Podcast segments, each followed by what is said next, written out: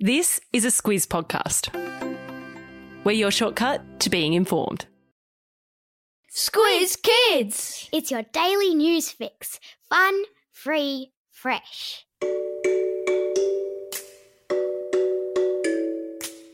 Hello and welcome to Squiz Kids Today, your fresh take on what's happening in the world around you. I'm Bryce Corbett. It's Monday, July 26. In Squiz Kids Today, let the Olympic gold rush begin. Bear ambush in Alaska. Sydney's been raiding cockies and mac and cheese ice cream. That's what's making news, kids style. The Lowdown. Let the gold rush begin. Australia got off the mark in its Olympic medal campaign over the weekend with our girls winning gold in the swimming pool in Tokyo in the hotly contested 4 by 100 metre freestyle relay. And not only did they win gold, they did it in a new world record time. Go girls! Sisters Kate and Bronte Campbell joined forces with Emma McKeon and Meg Harris to beat the Canadians, who won silver, and the Americans, who took home the bronze medal. The Aussie boys did all right too, with Jack McLoughlin winning silver in the men's 400 metre freestyle and Brendan Smith taking out bronze in the 400 metre medley. Our men's basketballers, the Boomers, also got their Olympic effort off to a good start last night, beating Nigeria, which is a country in Africa while US gymnast Simone Biles once again showed why she's the greatest of all time with a winning floor routine. Meanwhile, Games organisers are nervously watching their weather satellites, with a big storm hovering off the coast of Japan and crawling slowly closer to the Olympic nation, threatening to delay some events. Fingers crossed it keeps its distance. And if all of this Olympic action is not nearly enough, be sure to wrap your ears around the Tokyo Sprint podcast from our clever colleagues at Sport Today. Three minutes every morning to get you across all the important bits of the games. Available wherever you get your podcasts. I've stuck a link to it in today's episode notes.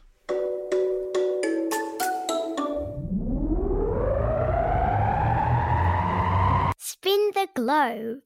Each day we give the world globe a spin and find a news story from wherever it stops. And today we've landed in Alaska, one of the most remote and least populated parts of the United States, where a gold miner has been rescued after days of being attacked and harassed in his cabin by a bear. Local man Richard Jesse was riding on his all terrain vehicle, otherwise known as an ATV, which is like a four wheel drive motorbike, when a brown bear came out of nowhere and pounced on him. The ATV fell into a creek along with Richard's mobile phone. Luckily, he still had his gun, so he fired a warning shot and then ran to his cabin. For the next few days, the bear attacked the cabin's walls, doors, and windows, but Richard managed to write three letters, SOS, on a piece of plywood and slid it up onto the roof of his shack. SOS is the universal way of quickly communicating that you need help. It can be tapped out in Morse code, called over a radio, or written out where you hope someone will see it. In this case, a Coast Guard helicopter that happened to be flying by noticed the sign and rescued Richard. That sounds very, very scary to me. And that, my friends, is your dad joke for the week.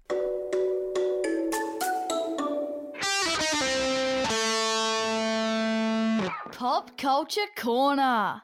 I know there are some of you out there who love nothing more than dipping your fries in your sundae, but surely even you will admit the latest ice cream flavour to come out of the United States is the living definition of gross. I'm talking about the macaroni and cheese flavoured ice cream that an American ice cream company has just released into supermarkets there. It's yellow and cheesy and has the consistency and sweetness of ice cream. And look, while I would rather eat my own earwax, not something I'd recommend you try at home, apparently lots of people disagree, as the limited edition mac and cheese ice cream sold out within days of it being released. The ice cream company responsible called it the ice cream you never knew you needed.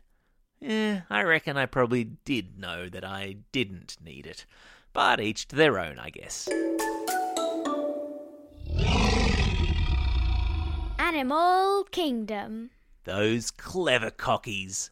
You might remember a few months back we told you about the cockatoos in a suburban Sydney street that had taught themselves to open wheelie bin lids and help themselves to the garbage inside them.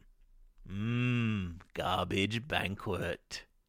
Well, now a bunch of scientists have just finished studying them and have found that the birds not only teach themselves to open the bins, they teach one another to do it. When scientists first started studying the phenomenon, which is a fancy word to describe something unusual that happens, bin diving cockies were only found in three Sydney suburbs. One year later, however, there were crafty, garbage munching cockies in no fewer than 44 suburbs around the city.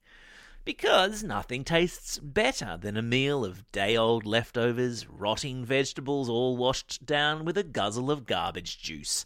Mmm. Time for the quiz. This is the part of the podcast where you get to test how well you've been listening. Question number one What animal did a gold miner in Alaska have to hide from in his cabin? That's right, it was a bear. Question number two What odd flavoured ice cream has just sold out in the United States? Yeah, it's macaroni and cheese. Question number three. What sort of bird has taken to bin diving at mealtime in some Sydney suburbs? You got it, they're cockatoos.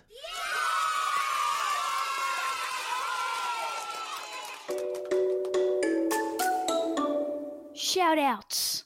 It's July 26. In the US, today they celebrate National Aunt and Uncle Day, recognizing how cool it is to have aunties and uncles in our lives. If you're lucky enough to have one or a few, give them a call today and let them know how much they're appreciated. It's also a special day for these Squiz kids celebrating a birthday today. Ella and Tori from Hewenden, Bucky from Lysterfield, Sean from Bathurst, Sibylla from Kensington, Renee from Mornington, Katie from Ashmont, Ayla from Ulibarri, Smava from Tasmania, George from New Zealand, and Mia O and Mia G from Woodhill.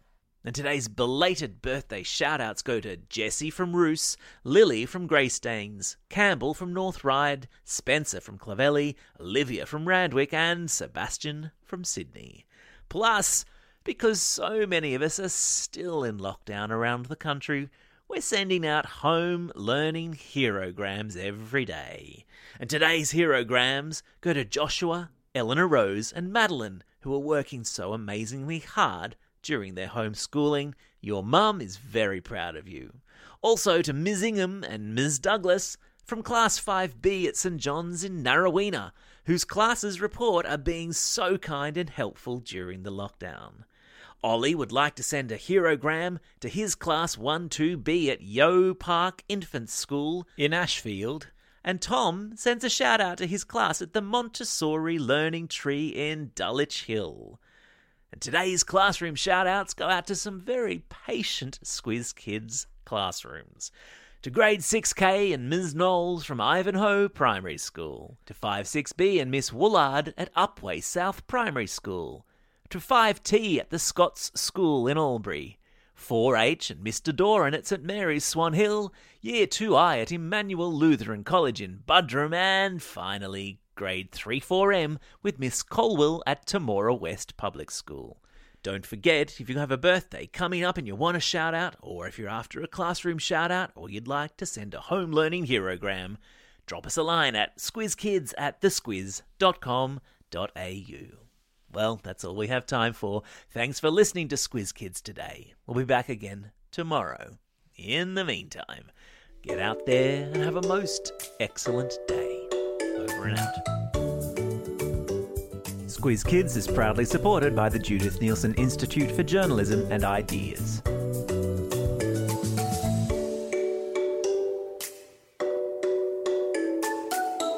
Squiz Kids. It's your daily news fix. Fun, free, fresh.